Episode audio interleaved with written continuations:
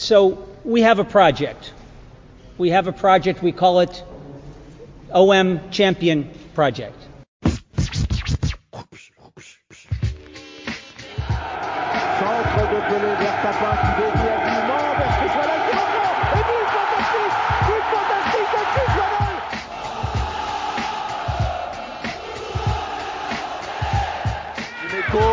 Dans le paquet, il n'est pas signalé en jeu face à Joël Max et ça va être le but de Chris Waller. But de Waller, 1-0 pour l'Olympique de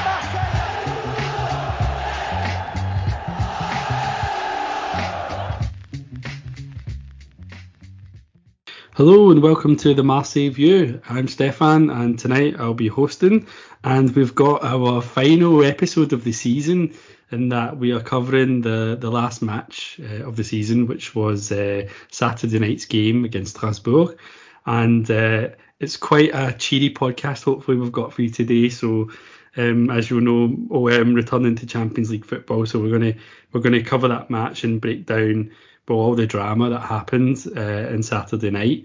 And we've got a full house to do that as well. So we've got Ben's with us. How are you, Ben? Elated, relieved, excited, optimistic. Yeah, all of those things, really. Absolutely. We've also got Julianne. How are you, Julianne? Hi, everyone. Perfect. It's been such a thriller, such a historical moment. It was great. Yeah, and we've got Mo. How are you, Mo? Yeah, like the rest, very, very pleased and relieved. Because it's going to be a really good summer, I think. Well, I hope so. And finally, we've also got Kayleigh. How are you, Kayleigh?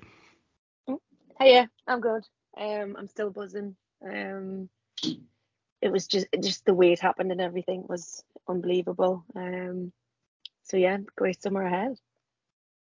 Yeah, it was one of the sort of rare times where I woke up the next day really excited and like just buzzing from the game before. It doesn't happen very often these days, does it? So yeah, right. But yeah, anyway, we'll break that down now. So if we get time as well, at the end of the podcast, we'll also cover a little bit about sort of transfers. So we've got a certain somebody departing the club. So we'll talk about Boubacar Kamara's departure. And yeah, if we get any time later on, we might cover some other rumours as well. Okay, so starting off, so we go into the final game of the season against Strasbourg, and this was I think probably most of us were thinking we were going to finish the season in third place because we were sitting in third behind Monaco. And even if Monaco win, then we would need to score, I think, win by 5 goals, to, if I'm not mistaken, to overtake them and to snatch second place. So it was kind of not unexpected, but it was always going to be a difficult task, a lot to ask for us to finish the season in second place going into this last game. But yeah, so miracles happen sometimes, I guess. So just for hopefully, I mean, everyone's listening has watched the game, but yeah, Marseille did win 4-0, and even 4-0 may not have been enough, but we were helped out by a very fortunate last minute goal from the Lens Monaco game, which Ignatius, I think his name is Ganago, equalised for Lens, and so that draw meant that we overtake Monaco in the table and we finished in second place.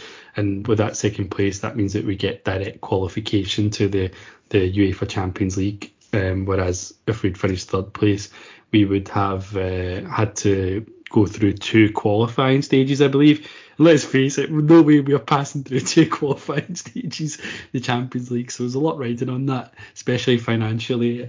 So yeah, all really thrilled. But let's focus on the actual game firstly anyway. So guys, tell me, 4-0, was the game as convincing as it sounds? Because it sounds like we absolutely battered Strasbourg, but is that the reality? How did it go? And I'll pick someone just to go first. Maybe this time I will pick Julianne. You go first. There's so many of us. I'm going to have to. Okay. No, of course the score is in some ways flattering, but we globally controlled the game pretty well. We maybe controlled it a bit too much, like in the second half. Also, we started the second half quite badly. That was maybe the only moment where Strasbourg was really better than us. And actually, that's a side note, but I think we got there because back then there was only 1-0 for us. And I think we kind of got helped by the fact that the Dodgers partied for their 30th birthday, and they cracked a lot of fumes, and the stadium was you couldn't play, and there was a 5 minutes break, good 5 minutes, and Strasbourg was better than us during this 5-10 minutes, really better than us. They were dangerous and everything. And suddenly, after that break, we took again control of the ball, and so in a way, I was a bit pissed off when it happened, because I was like, we might have some problems with that. But in the end, it sounded like our supporters helped us on that one, because there really was a before and after moment in that half.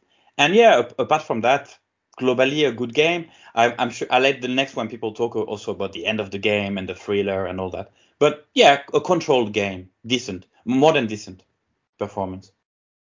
Okay, who wants to jump in next? Oh. happy to. Okay. There you go, Ben. I'll go. Yeah, I'll let Julianne go first. Usually I get in there first, but there's just so much to unpack, the emotional roller coaster. But no, from performance-wise, look, I mean, Milik started, so Dieng was out of the squad, so.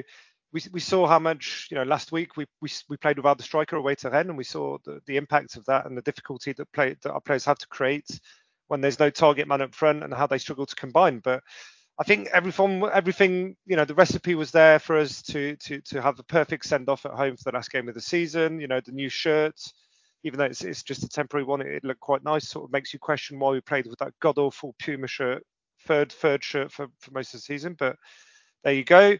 Milik was back starting. Gerson was on fire. I think the message would have been, don't forget the other game. We've just got to win. We have to do our part, which is win and try and score as many as possible, but just win. It started off a bit cagey, yeah, Julian says, but we were on the front foot. Milik didn't really have his shooting boots on, but I thought he played fairly well in the link up. I mean, he almost set up Harit. There was a ball, a stray ball came into the box. He wasn't offside. He managed to control it and bring it down and pass it to Harit instead of going for the shot. Harit hit the post, and then from there on, it was the rest of the first half was all Marseille really. Jackson got a really good solo goal. Second half, Milik again, he moves out the way very intelligently for that through ball, lets it flow through to Cengiz Under, who scores the second. And from that point on, I mean, we were at the bar. There were 25 of us in London Bridge, and at that point, I think me, Callum, Wilfred and a few of the others, I just stopped. I was like, right, the writing's on the wall here. Be very surprised if we don't win. And we all went inside to watch the last game. So we were really heavily invested in that game for minute 20 onwards. And Marseille was on the TV next to the last game, so caught the two goals at the end. Look, Marseille did the job. We put in a performance, as Julien says. The atmosphere was there, but we were heavily hoping and reliant that Lens would put it out the bag, and they did. And to shout out to Fio, who suggested that it's the title, but probably a bit too cheesy. We've got gonna go to Champions League and straight to the group stage. And thank you, Lens, for taking the game seriously. Just to credit them, they had nothing left to play for, because they couldn't move up a spot in the table even with a draw. But they sent the keeper up for the last free kick, and they really, really went for it. They didn't want to lose their final home game in front of their fans after having another good season, and fair play to them for helping us out. How can you call that title cheesy? You suggested a Robbie Williams album title for the Is it a Robbie Williams one? Is it? Yes, I googled it. It is, yes. Not that I'm not a fan, obviously. Oh, no way. Life through a lens. I didn't realise. Okay, sorry. Okay, so who's next? Kayleigh. What about you? Any reflections on that game for you? How did you see the performance? I just think it was one of them games where the performance didn't really matter. It was kind of cagey, wasn't it? Even at the start of the second half. But I can't remember. I felt like there was, I think they made subs before the goal. I think that was when there was a change. They took Gamiro off, is it Aulu and the midfielder, is it Pritchich or Pritchik? I'm not sure. Like, it kind of felt like a change then, and then it was just pure momentum of everything, the crowd. I actually thought that, I didn't think that Lons were going to pull an equaliser back. I thought there was more likely a chance that we were going to get a fifth, and then obviously there was that big shout for a pen, and I thought that was going to be how it was, but it just felt inevitable, you know. It was just one of those games, and I think Jason was pretty excellent, to be honest with you. I think Under was back to his best, and praise for everyone, really. Absolutely. And you, sorry. And Mo, so what about you? Have you got any thoughts you want to share before we move on about the game? So, I mean, I was maybe a bit disappointed by Strasbourg. Obviously, it doesn't matter now. But I really thought they were going to give a very, very tough game. I think the first half was quite cagey and not too dissimilar to what we've seen at the Velodrome recently. But just, I don't know, they've only still lost before Saturday one league game since January, and even that was just a random defeat to Bordeaux, and obviously with something still left to play for, and Julianne, Stefan last week, you know, the huddle that they had before their game, I just expected a lot more, and I think after we got the first one in, it really was plain sailing for us. I'm very, very pleased because the second half and towards obviously the last quarter of the game, where, you know, you've struck 3 goals, you're really turning the screw, and to be honest, we should have had a fifth, and personally I would have rather we won 5-0 than rely on Lens, but it just goes to show that we can turn it on when we want to, right? So I think we saw sort of that attacking, you know, gung-ho sort of football in August, September. Saw it in the preseason friendlies. We saw it against Angers in February, and it's really good to watch. Obviously, it comes with a bit of jeopardy, and it comes with defensive risk. But you know, when everyone's in sync, it's really, really, really nice to watch. So pretty pleased with the result. I thought Jason again was brilliant. I thought there were some interesting things by Milik as well in the second half. So good to see. And I'm just glad that we obviously have something to show for it for the season as well. Yeah, of course.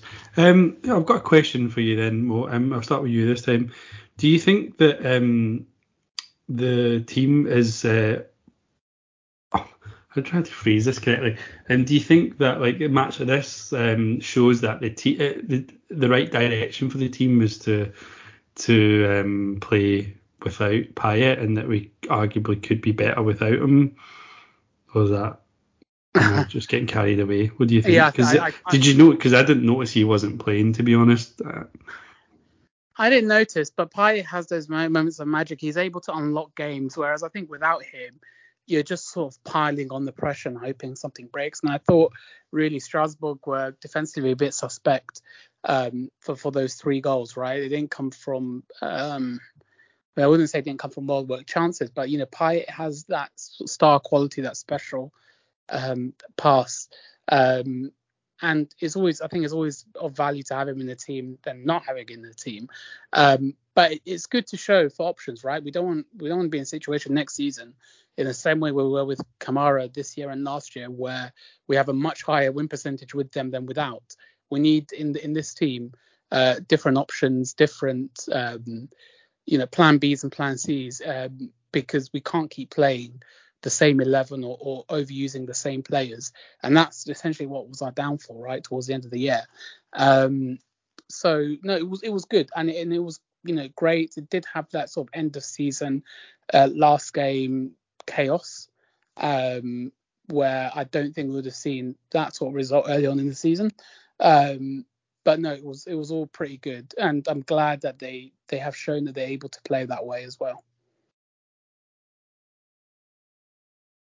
Yeah, of course. Okay, right, I'll pick another one for of yous. I'll go with you, Ben. What about just the set up? I guess we were missing Saliba, weren't we, from this game? So I don't know. Did you? I guess I kind of had some anxieties about how the defence would look, particularly with Caleta-Car being back in after he'd been missing, I think, the previous game because he's been in such poor form recently. But do you think defensively we weren't really exposed at any point in this game? Wouldn't you say so? Yeah, agreed. No, Caleta-Car played last week and he was one of the poor performers against Rennes, but then again the whole team was, sadly. But I guess I think, as Mo said, I mean, I was expecting, and I'm sure a lot of people were expecting, a much tougher game from Strasbourg. Especially Julianne Stefan was bigging it up all week, saying, yeah, we were going there to win. We want 5th place or 4th place or whatever. It was really sort of bombing his chest in the press and. You sort of got the impression, similar to Lens, you were thinking, yeah, they're not going to make it easy for us because they've got something to play for. But they didn't, they didn't really give it a go. They had a couple of chances early on, but as soon as we scored the first goal, they sort of crumbled mentally, really. And Stefan said after the game, he was like, a few of the players were sort of under the pressure and under the cosh by the fans and the atmosphere and. The relentless pressure and attacks of Marseille. And he says, look, we were a bit taken by surprise. And the minute the stadium started backing the team, some of the players couldn't cope with it. And we just crumbled. And credit to Marseille, he said. So I have to agree that, we weren't exposed, partially down mainly down to how poor Strasbourg were. And they stopped effectively attacking us after they conceded. But I think Rongier was brilliant as usual. And there was a lot of no-nonsense in defence. I mean, the minute that there was a sniff, we, instead of we've been guilty sometimes of trying to overplay it by passing it out from the back. But very early on, there was a no-nonsense approach, which was, I think, Caleta-Car hoofed it away and Luan Perez hoofed it away quite a few times. Clearly, it was zero risks and let's not expose ourselves. Okay, Kayleigh, I've got one for you. Why do you think that we approached this game with the right mental attitude, compared to the previous week against Rennes, where we appeared to completely bottle it? What was the difference? Well, obviously, to be honest, I don't know. It had to be, didn't it? If that had been a similar performance to that it was against Rennes, the stadium wouldn't have been a nice place, realistically. And I don't know, perhaps just collectively they responded well. It just had to be, didn't it? It couldn't have been like the previous. But I think it's as simple as that, really. Right, one more question and then we'll move on to do some tops and flops and stuff. Okay, so I'll go with you, Julianne. Yep. Did you think that we were going to score a 5th goal? Just for that's a good one. There's been this debate about. To be fair, I haven't seen myself in details the situation after it happened, but there's been this debate that the VAR would have actually went for the penalty, called a penalty, but they didn't because apparently the pitch was invaded, not really invaded, but at least the bench players and the staff ran off on the pitch after they heard about the Lens game result, so it really didn't have an importance. And then quite a bunch of people from Marseille, a lot of even journalists and people were like, oh yeah, this is again a proof that there is something, they at least kind of saying that it's a sign that there is something against us and etc. And I don't know. I would have, you would have to see how exactly second by second exactly the events deployed to be able to say something. But without looking too much at it, I don't know. I guess there was a penalty, and I guess they would have called for it. So I don't really. I think it's been a bit of useless, whining about it globally from our part, I think. Yeah, but I would say that this game, or at least the aftermath of this game, is one which I can remember where we didn't really whine about much. We were all quite happy. Oh, come on, we always whine about something. I didn't remember seeing anyone whining about anything, at least not until the next day, but we'll come on to that later. But no, it seemed like on the rare occasions where we were actually celebrating, you know. We don't get that many great moments. Yeah, nobody it would have been interested to see who would have taken it. And also there was some discussion, like, was it really enough 5 goals? Because, let's say if Monaco would have won, because I heard also someone who said actually we would have needed 6, but I'm not sure. That's what I thought actually as well. Okay, I didn't really follow that, but I went where everyone's saying 5 would have been enough. But yeah, but apparently like my cousin phoned me like right after at the very moment, and I was like, oh, what's the situation? Because, you know, I watch things on stream, and sometimes the streams don't work. And I was like, oh, we got the goal, we're there, did Lens, it's over at Lens, etc. And my cousin was like, yeah, and everybody is like all hyped about this 5th goal, but apparently we would have needed a 6th, so yeah. But, you know, anyway, it would have been, if it would have been a decider, it would have been interesting to see who would have taken it. And imagine the pressure that would have been like, absolutely gigantic. Just what if scenario, really. I think you may be right. I'm not sure, because I think like if Monaco win, you've got to factor in that they've obviously at least won by 1 goal, isn't it? So you've got to count that. Yeah, I think. I think it's as simple as that, actually. Because now we are on equal terms. Because now we are on equal difference, and obviously they didn't win the game, so I guess yeah. Oh yeah, but we would have scored. Was it not a crowd? Sorry, was it not a crowd thing? Were the people not like gesturing for one? I don't know if I've just imagined that, but I don't know if maybe something's gone mixed up in the crowd. Maybe.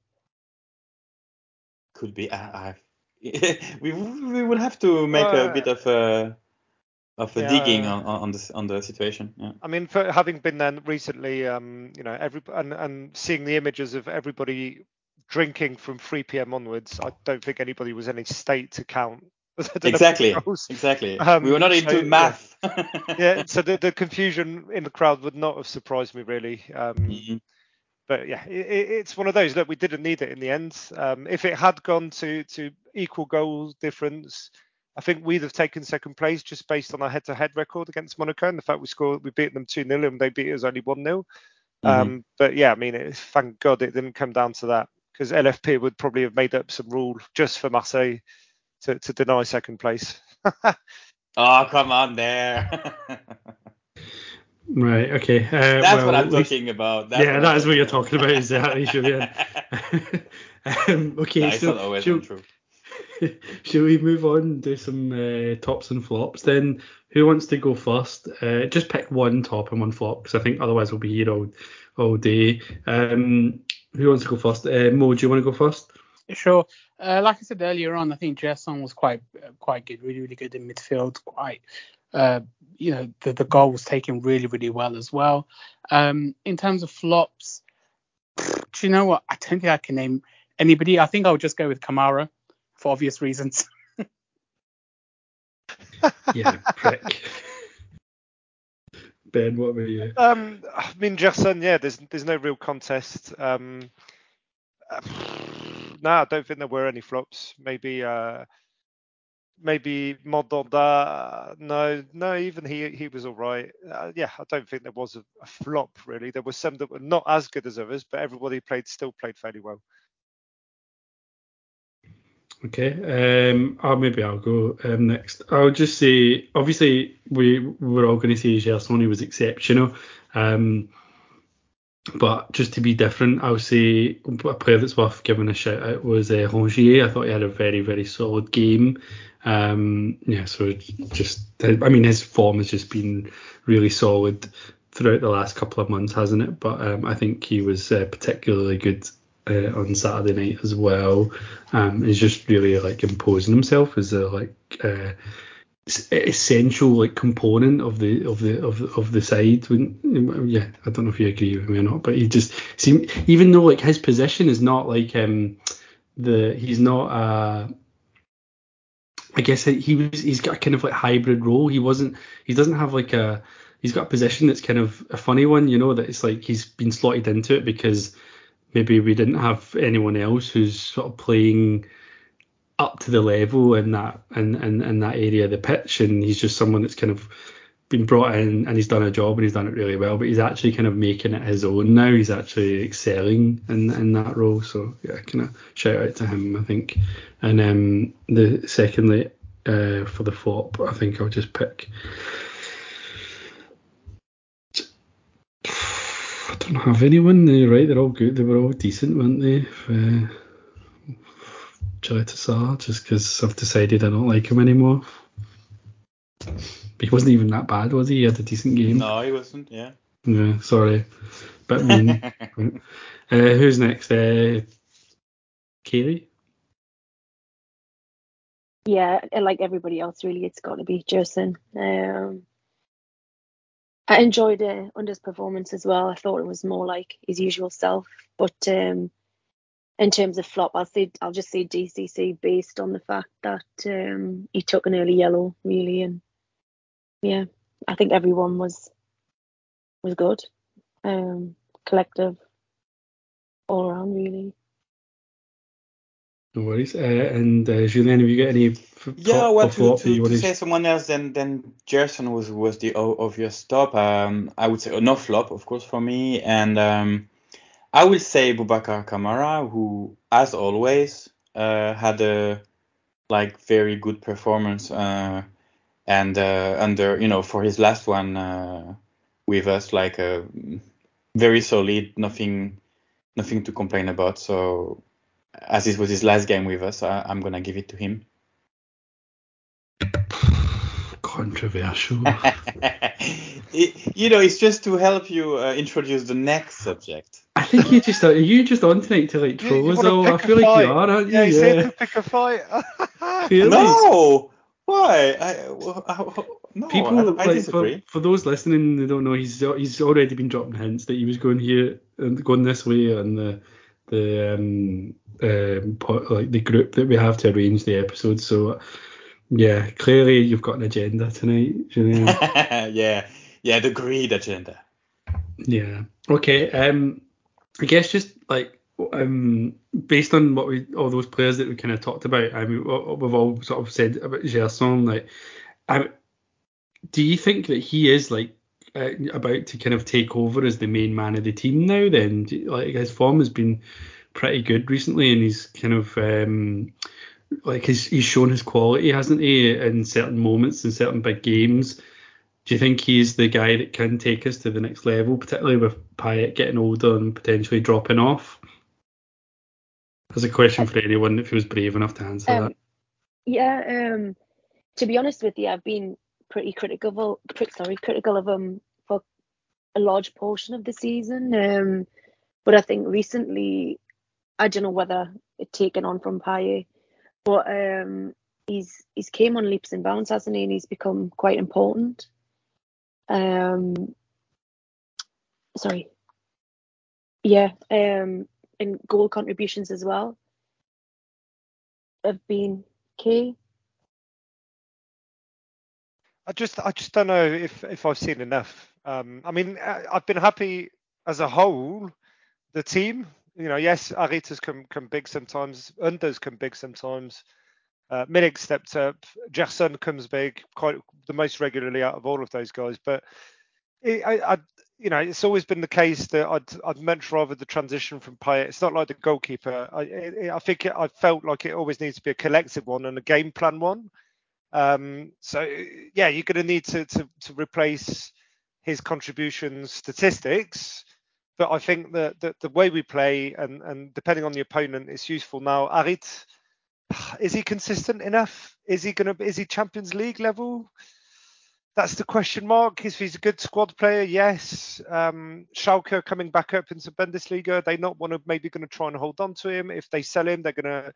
If there are other teams interested and it's 10, 12 million, I'd be a bit pissed off if we paid that much for a bit part fringe player that no guarantees is going to be consistent next year.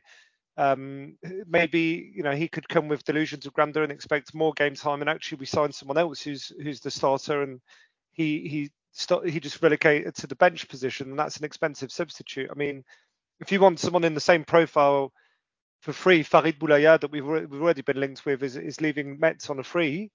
I don't think he's signed anywhere else yet. And if it comes down to getting him on the free as a squad player to play that Harit role, or spending 10 to a million on Harit, I'd go Boulaya all day long, because if his role is going to be, you know, start a few games here and then and have a good level and be good technically and be able to create, I think he's capable of fulfilling that role for cheaper.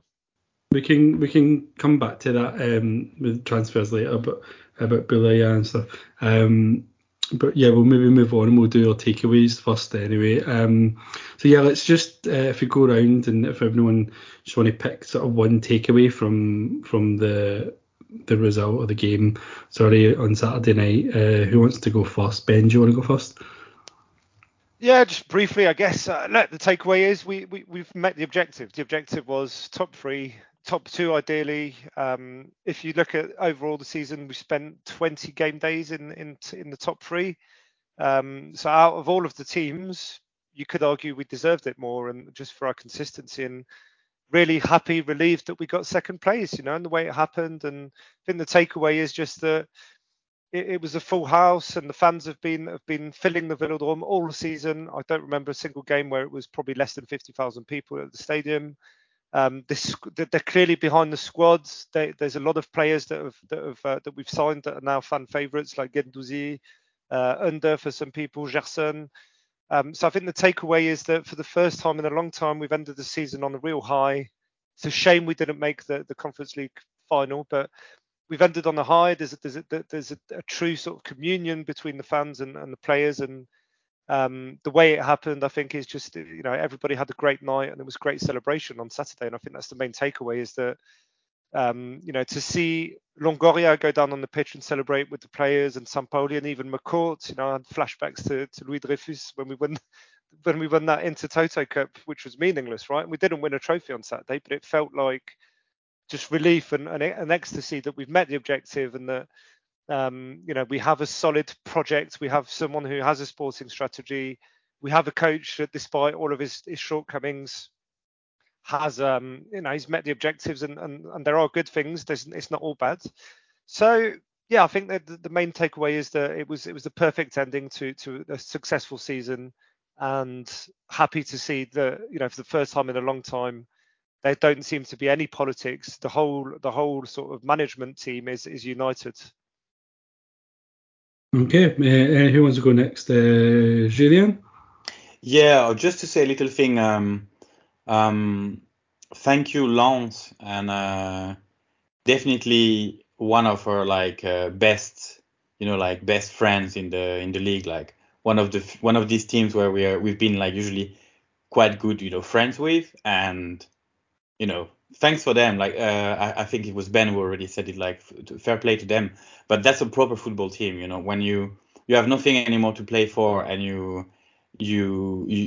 put your keeper out of the goals on the last corner just because you don't want to lose at home. That's in front of your great crowd. You know, that's a proper football team. So fair play to them. I think that's a good point to make. I think OM fans, we can be quite guilty of not really paying any respect to some of the other you know, bigger sort of well-supported clubs in the division, and respect to Lens, because they play football, and they're a team that always kind of, you know, give it a go, don't they? So you got to kind of take your hat off to them for that. So, and they're one of these quite few cities in France that breathe football through and through. You know, exactly, yeah. It's you know, it's us, it's Saint-Etienne, it's Lens, a few others in Bretagne, and that's about it. I'm sorry if I forget anyone, but. You know, so, yeah. Yeah. Okay. Kayleigh, what about you? What takeaway have you got from the game? I think ultimately the objective of we've got second. We're in the group stages of the Champions League. We don't have to mess about with qualifications. We can, as in a strange sense as well, the future of Kamara is resolved. We don't have that hanging over work, contract things. I mean, there's there's newer things that will come, maybe the future of Saliba.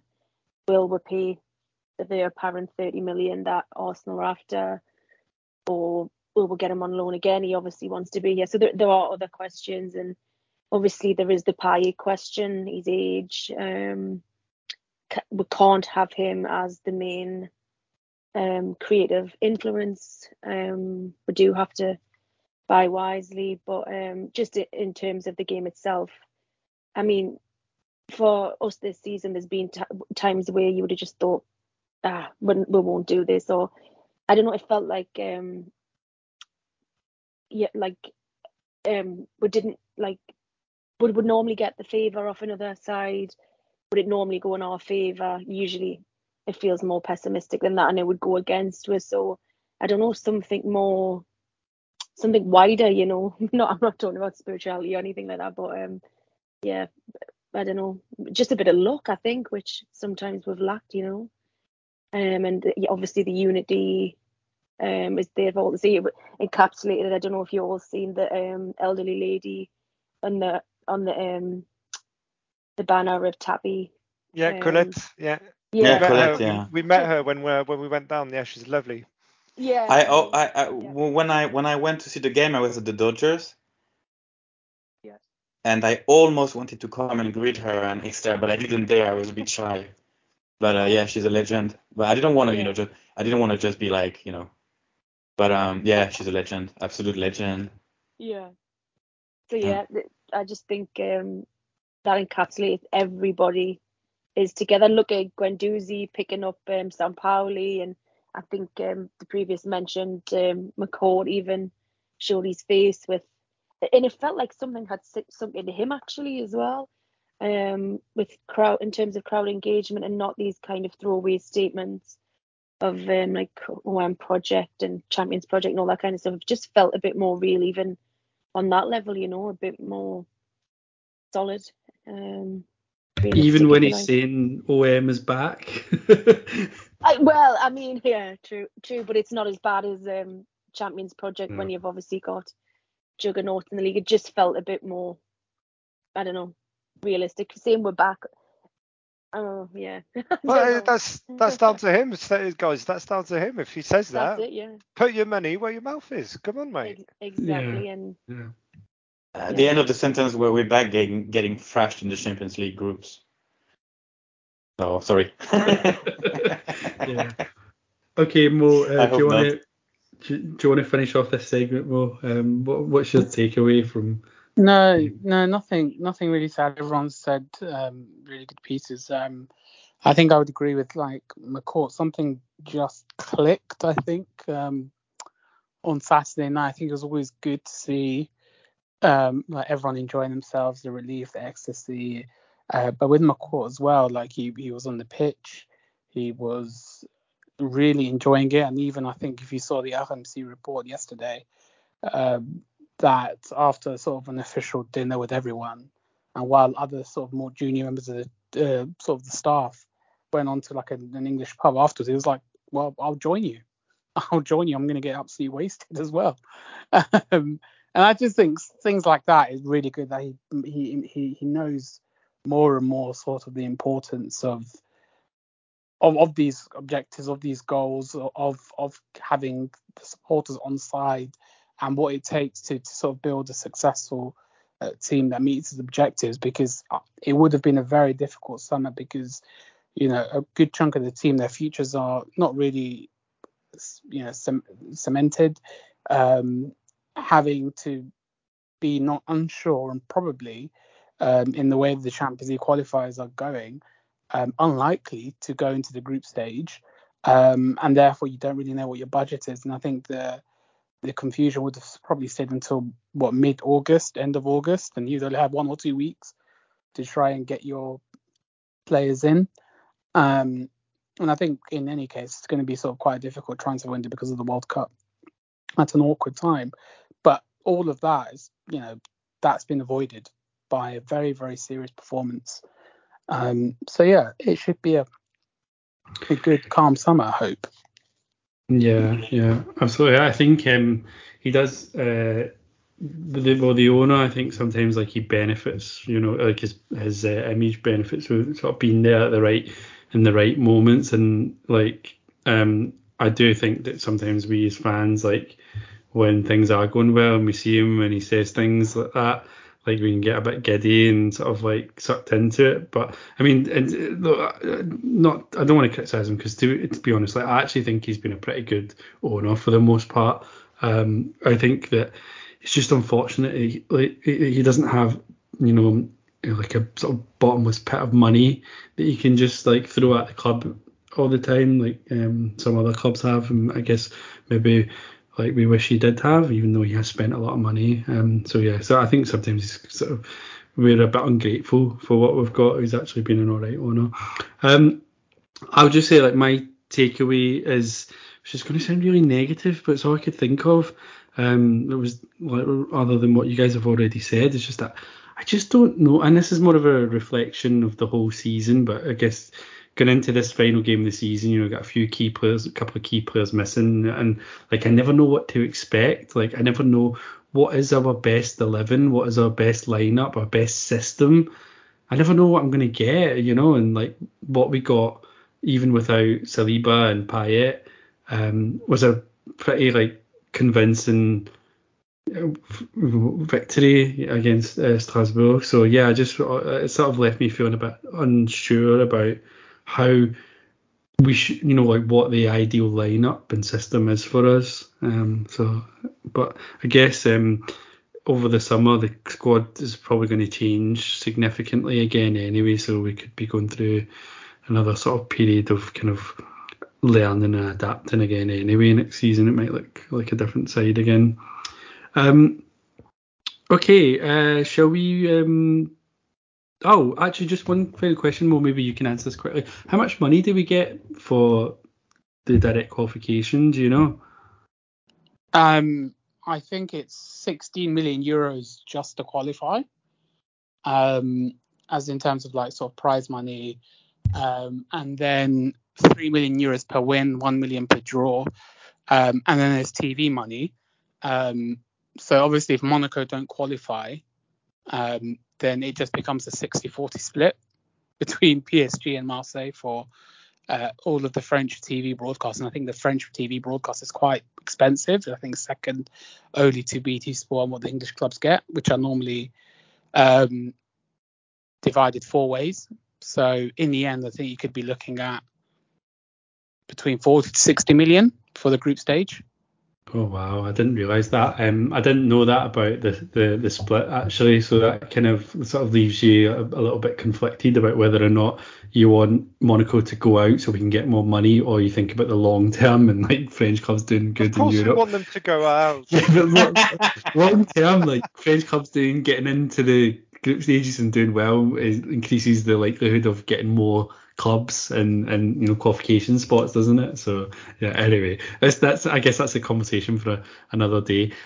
So right, that's the season. We finished at second place. We will do a bit more of a deep dive into the season in the next episode, so we'll have our like end of year season review, TMV awards at some point in the next couple of weeks. But we're going to wrap up there for the game and Ligue 1, and let's just sort of focus on the other main topic tonight. So there was the news announced the following morning after the game, which was that Boubacar Kamara was not going to renew his contract at Marseille. So he confirmed that he was leaving definitely, and then we shortly after that learned that he had signed a contract with Aston Villa. So he signed a 5-year deal with Aston Villa. I think most of us thought he was going to Atletico Madrid, but no, this one kind of came as a bit of a surprise. And the reaction has been pretty strong, I think, from a lot of OM fans online. So he's received quite a bit of criticism for that move. Some people like Julianne might think that's unjustified. Some others on this will probably say it is rather appropriate. But yeah, so it was a bit of a shock move. I guess I don't want to like I know we've talked about, we've really followed his contract situation over the last sort of year and a half on the podcast. And I guess it's not really a surprise that he was leaving us. I think some of us had a little bit of hope that maybe, especially with Champions League qualification, we might just be able to sneak in a late deal. It does happen sometimes, especially in the absence of any, you know, announcement of a new club. But it didn't happen. What are your thoughts, though, on the departure, firstly, before we look at, you know, the decision that he's actually he goes? Who wants to go first? I think it's a disgrace, to be honest. I know that's a bit too harsh because I really do like him. Starting strong, yes. No, but it is. No, but seriously, I think also you have to look at the context. I think if he was going to go to Atletico Madrid or Manchester United, fair enough. And that's the feeling that everyone feels. Fair enough. This is a future captain who's making a conscious decision for his the club that he grew up in, the club that formed him, to not get a transfer fee. And it's fair enough to say, do you know what? I don't want to jeopardize my move. We couldn't sort something out last year, so I will go to Real Madrid or I'll go to wherever, and that's fair enough, right? I don't think you could. And I think if you've just seen in the last hour where the communication director of OM, Jacques Cardoz, he said that basically his agent told him on Christmas Day that, yeah, okay, well, Kamara, if he does leave, won't be leaving for a penny. So I don't see the logic, and this is no disrespect to Villa as well, right? Because I think the Premier League is obviously just a mini Super League on its own. That he may have been pissed with OM trying to flog him to all and sundry last year, to Birmingham, obviously for Wolves, to Wolverhampton for £15 million or whatever, and was really pissed that, you know, they were flogging him so quickly, only to move to Birmingham 12 months later for free. Wolves would be better anyway. At least they've got all these like cool Portuguese players and stuff. Like, exactly. I just don't see it really. And I'm very disappointed that he's gone out that way, sort of through the back door, without like a formal. Is his last game without a formal? You know. If you look at Dybala, for example, Kamara, I wouldn't put him on the same sort of technical level. Dybala might end up going to Juve's rivals Inter, right? But if you saw obviously what he had, the farewell that he had, he's leaving on a free, and the appreciation that he got, I think is, you know, we don't have young players coming out of the woodwork every season, and it would have been nice for the chapter to end well for all parties, right? And I think there's it's not a good feeling. I think the Dybala situation is a bit different. I think Juventus are the ones that decided to pull back from that deal, so maybe that's why they're a bit more, they've been a bit more kind of sort of nice to him and throughout his departure. But yeah, no, I completely agree with everything you just said there, Mo. I'll wait though. I'll see my 2 cents after some more of you have a go. Julianne, I'm going to ask you to come in because I know you've got a different view on this. Yeah, well, how could I put it? I got a bit of a different view, or maybe I'm trying to play devil's advocate, or just to bring a bit of nuances in the whole thing. First thing off, and Mo explained it quite well in a way. It's like, not everybody is like, yeah, it's a disgrace, he's going to Villa for free. But it would everyone would have thought it almost normal that he would have signed for Wolves for 50 million in the middle of the season. And maybe we would not have reached Champions League without him. And the club forced him to do that. So apparently after that he said some things and then he didn't keep his word. Okay, but it's football world, you know, no one is keeping their word anyway.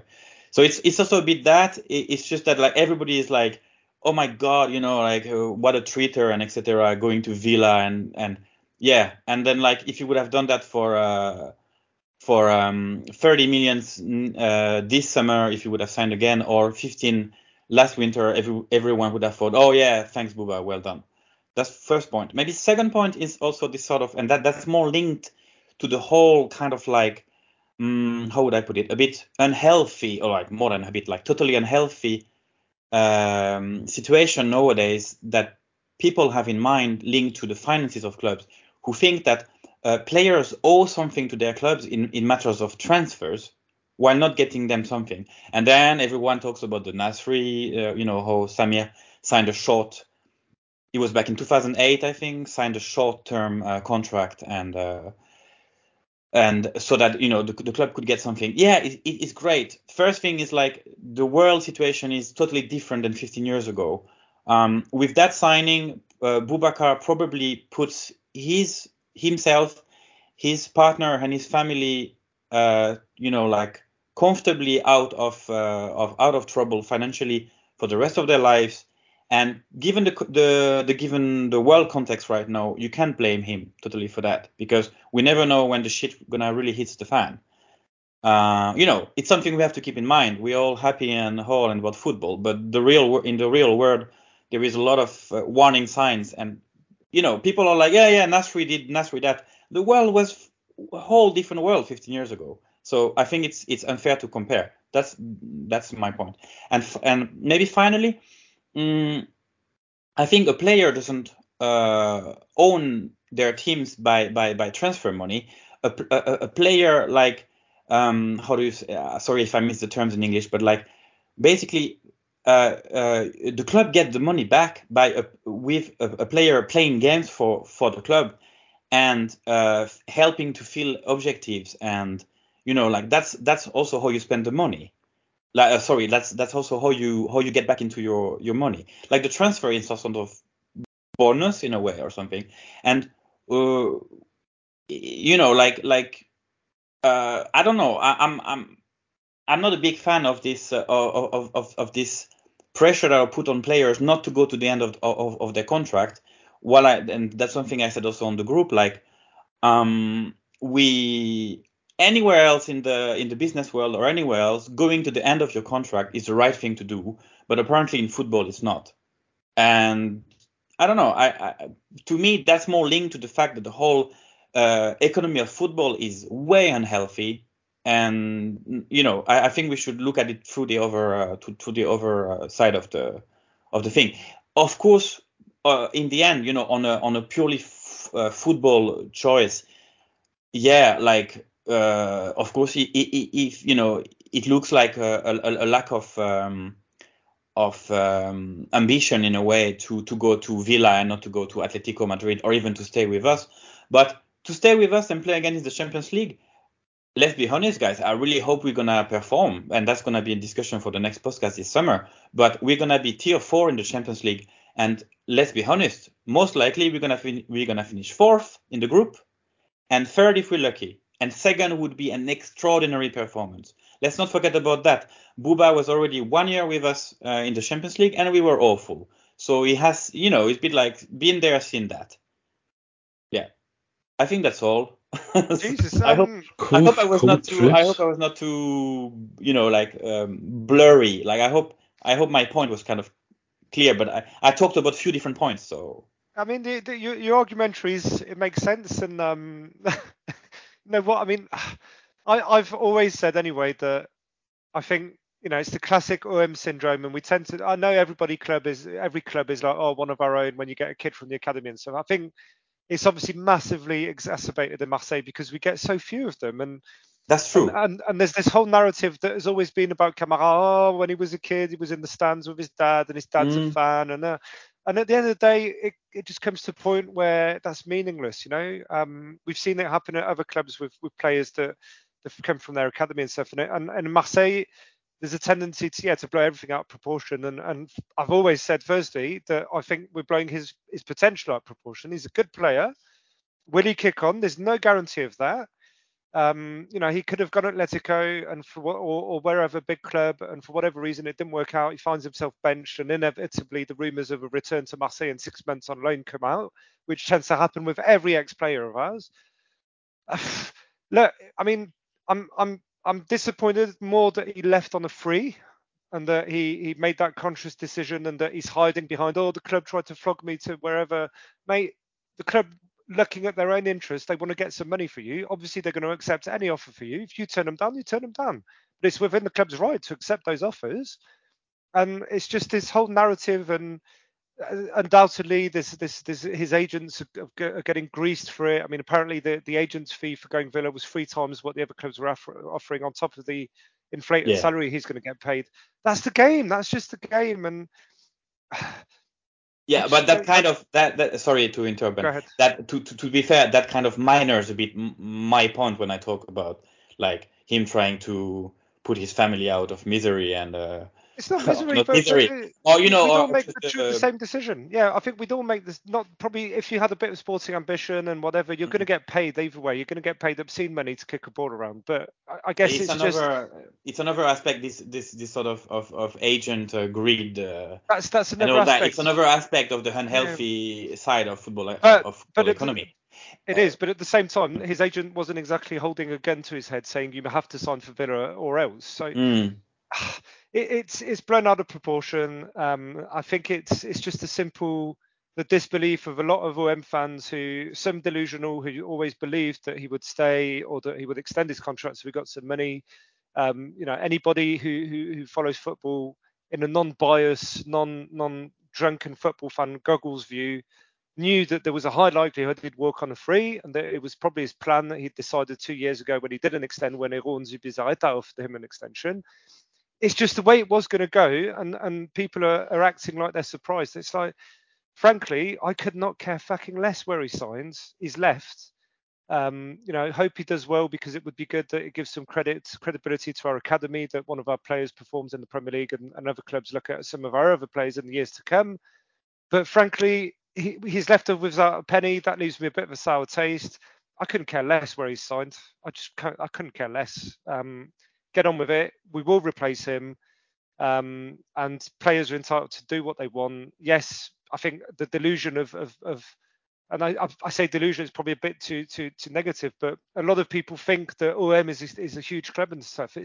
We are in our own minds, but we've got a lot of work to do to actually be at the level that many of our fans think we still are.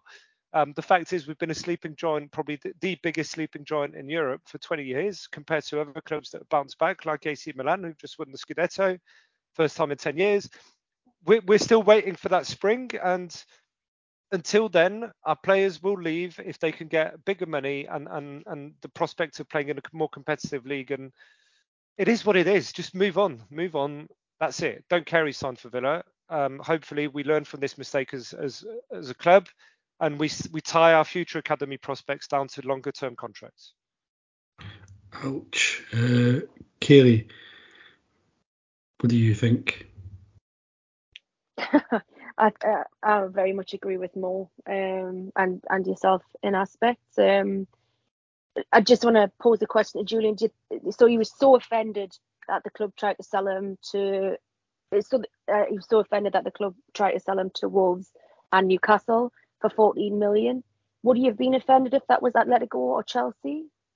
No. It's not that I would have been offended. It's just that I think a part of the people are being a bit hypocritical when they say that no, it's a disgrace. He left for Villa for nothing, and it would have been okay if he would have left to Wolves for 15 million. That's just my point. And if he would have left for a bigger fee for us, it would have been great. I would have liked it, but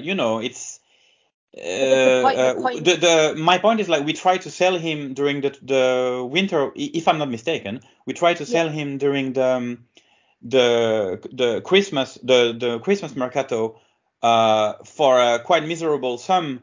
Tried to get rid of him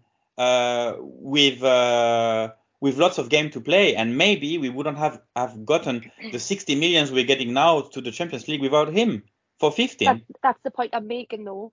So you're saying about being offended. He pretended he was offended by being sold to either Wolves or Newcastle for 14 million. The question is, he wouldn't have caused this problem if it was Chelsea or Atletico, he would have just went. He used this as an excuse. So let's have a timeline here. Let's be realistic.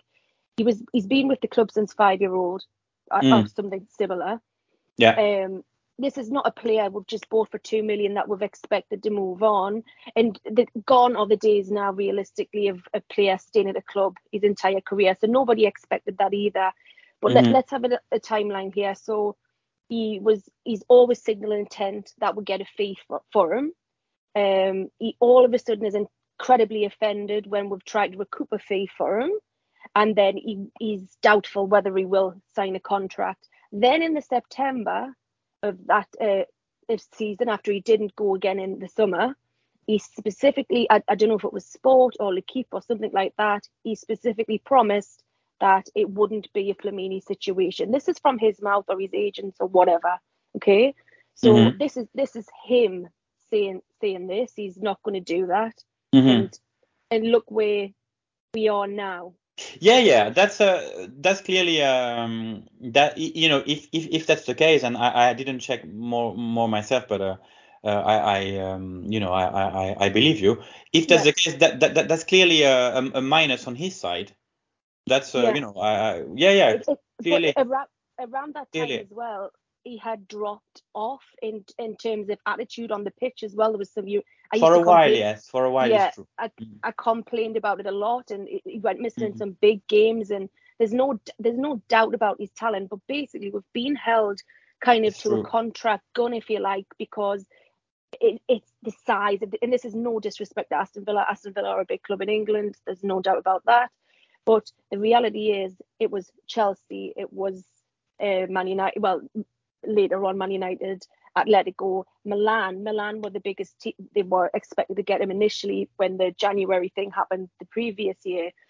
So he's basically held, like, he knows he's going to get somewhere good. It's going to be Champions League. It's a sporting project decision, you know. And it may well be for Villa. He's probably being promised whatever, but the reality is that he's been allegedly offered more salary than anywhere else.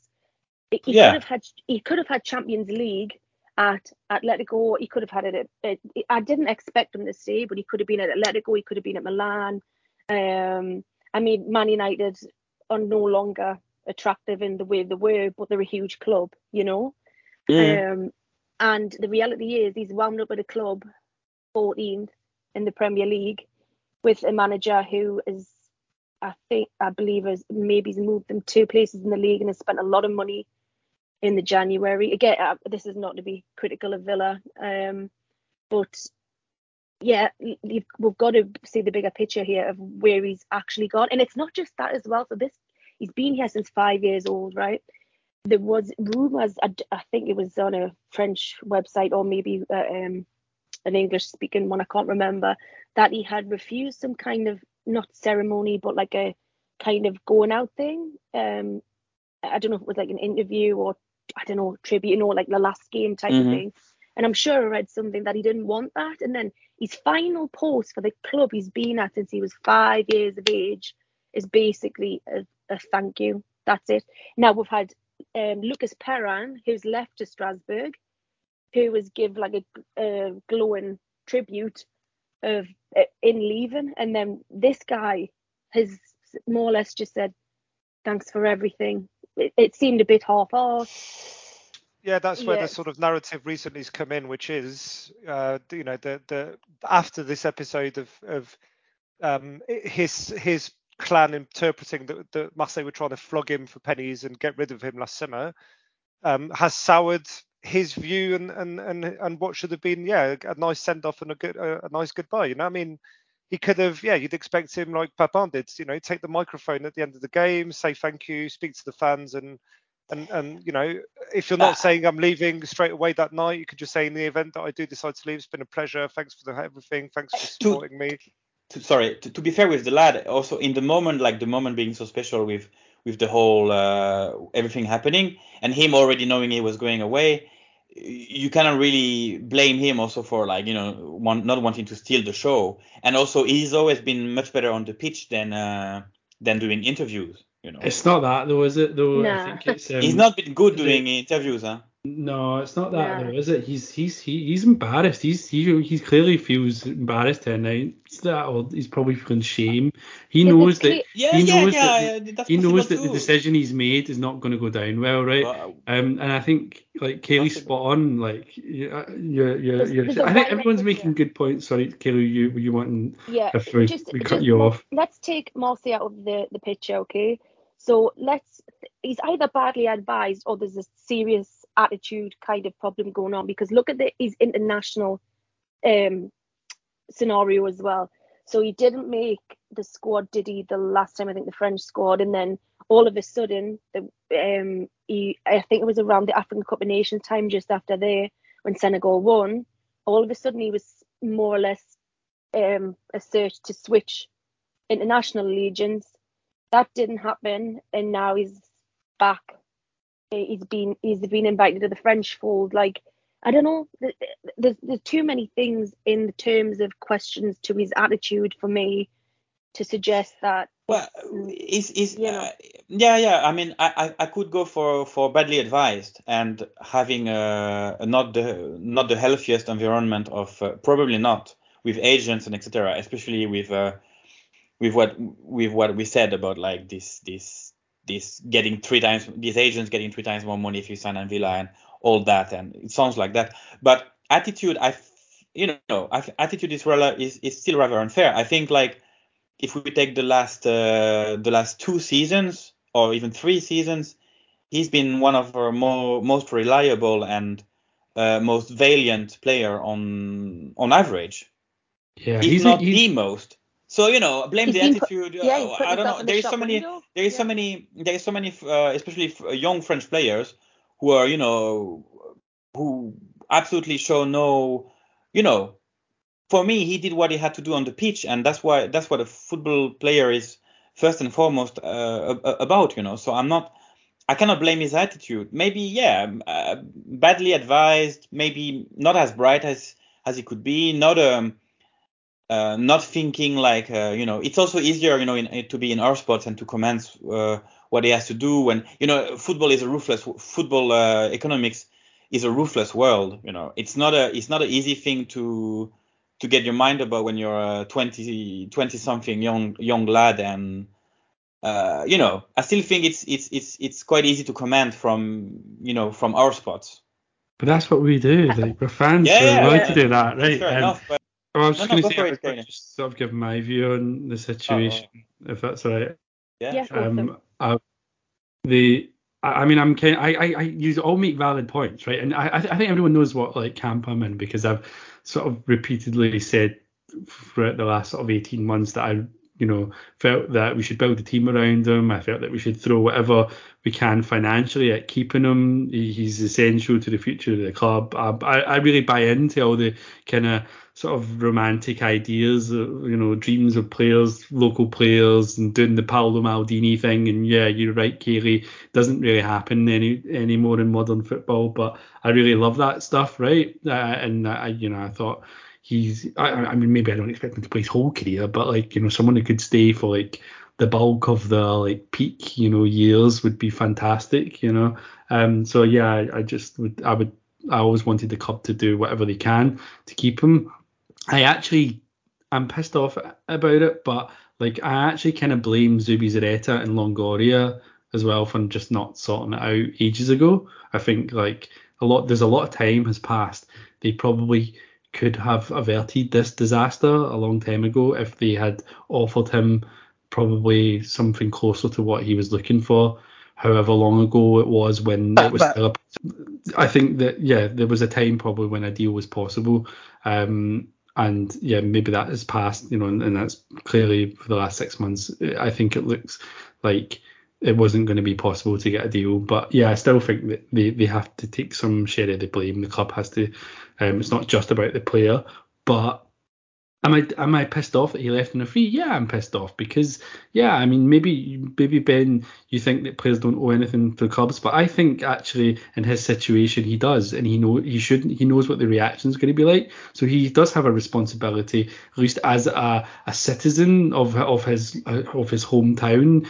He knows what it's going to be like. Like, put it like this, right? If Kieran Trippier had left Celtic for Arsenal on a free transfer and refused to sign a free contract, he would get fucking ripped apart. Like, he would be hated so much in Glasgow. Kieran Tierney, not Tierney, Trippier. Sorry, Kieran Trippier. I think Celtic would be happy to let go of Trippier. Yeah, I'm sorry, but yeah, like it would just. There was no way he would do that because he would know what him as a local player, he from the academy, what he means to the club and the local and the fans. There's just no way that would happen, right? Like, anyone with a brain, this says a lot about his character, I'm afraid. It says a lot about it. Maybe it is bad advice, but I mean, there's only so much bad advice you can take. You also have to be a bit of a prick to listen to that bad advice and not see sense. So it says a lot about his character that he has gone with that. So I think that, yeah, I'm disappointed in him as well for making those choices, even if that is what a lot of players do nowadays. But in his circumstances, it's different. He's not fucking Arkadiusz Milik or whoever else in the squad.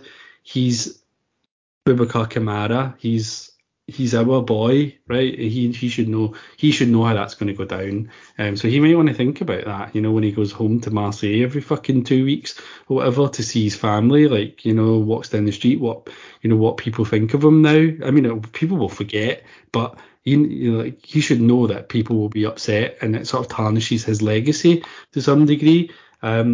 The whole Villa thing is just like, again, it just illustrates bad character. He hasn't chosen based on a sporting choice. He's picked a club clearly that must have offered him more money, because there's no way he picked Aston Villa and Steven Gerrard for the sporting project. Bullshit, right? I mean, to be fair, he's a defensive.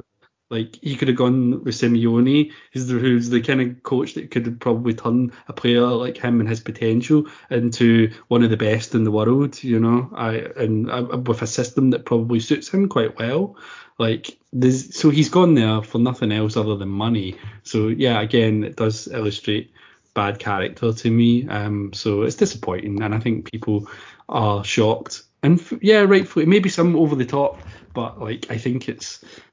There's plenty of valid criticism of him as well here. So yeah, that's all really I have to say about it. And hopefully we can replace him easily with the little money that we have in the window, because I don't know how much money we're going to get.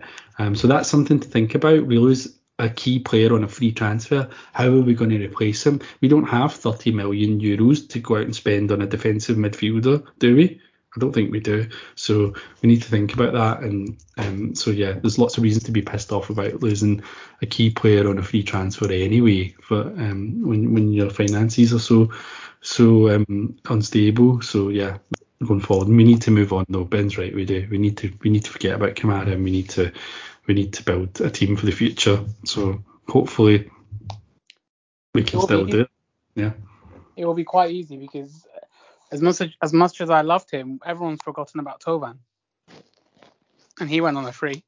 I was upset about that one as well, wasn't I, last year? Yeah, although that one, fair enough. Like, it was, he didn't go anywhere. He didn't go to Milan. He didn't go to anywhere else. He went to Tigres. He went on a free, and everyone has forgotten him. But he doesn't have that connection to Marseille as Kamara does. And just to bookend, I know it's been a very long conversation on Kamara. I don't think the club could have offered him any more, to be honest. Even if he's on the same wage as, say, Milik or what Payet used to be on, or Struman-esque wage, which is really just north of £100,000 a week, I don't think so. I think they said that they offered him a very, very high salary over 3 different formal offers, and then being told he would at least go for some sort of financial obligation or some sort of fee, and he refused each and every time. So based on that, you're just thinking, do you know what? If he's trying to do his big new club a favour, fair enough. Good luck. Even Mbappe got 30 million for Monaco, didn't he? When he moved. I think it's character based. We'll never know, of course. We'll never know, but he must be really sure of himself, because as much as I like him, he's not world class. He's not world class, but that's the thing. He's not world class. He's very, very good, but also you have to remember, in the context of his last 3 or 4 years, he was sort of in a grey area, like really good at midfield, but it's not where he sees himself.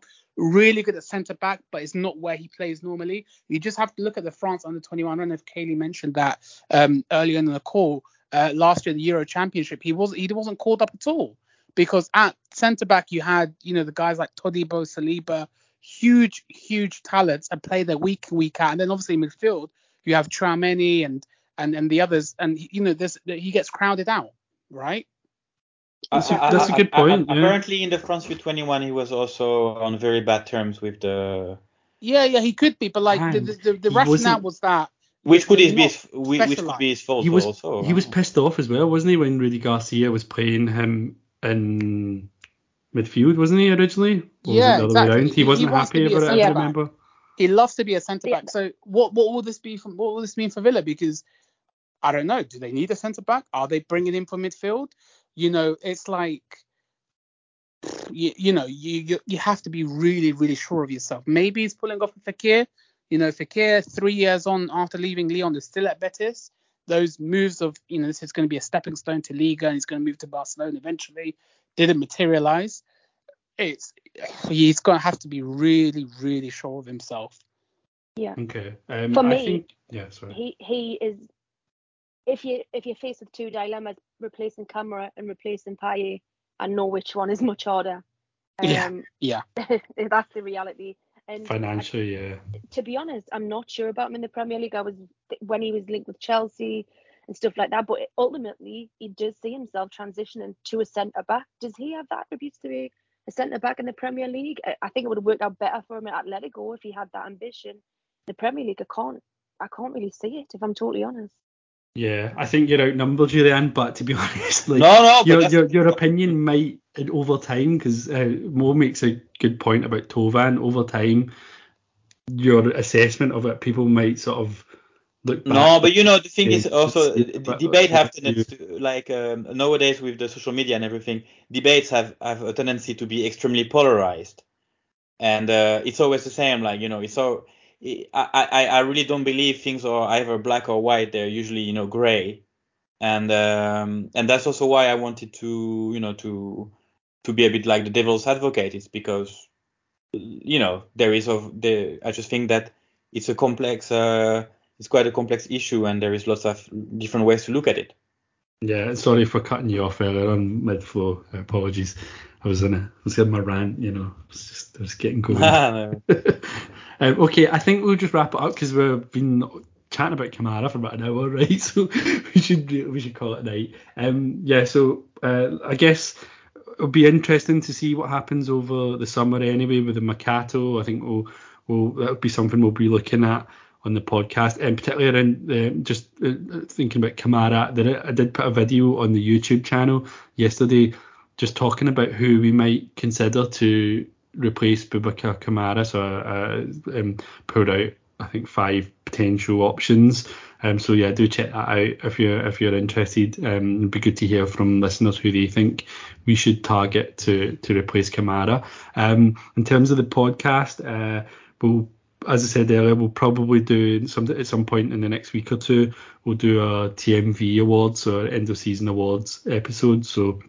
We'll definitely get that one out as soon as we can. That's always fun, and throughout the summer as well, we'll be releasing some more content as well, some more podcasts. As always, we usually do like coverage of the Mercato and the pre-season, so there'll still be plenty of content being released despite the lack of football. But until then, good night, guys, and thanks everyone for taking part as well. Thanks for listening. Good night.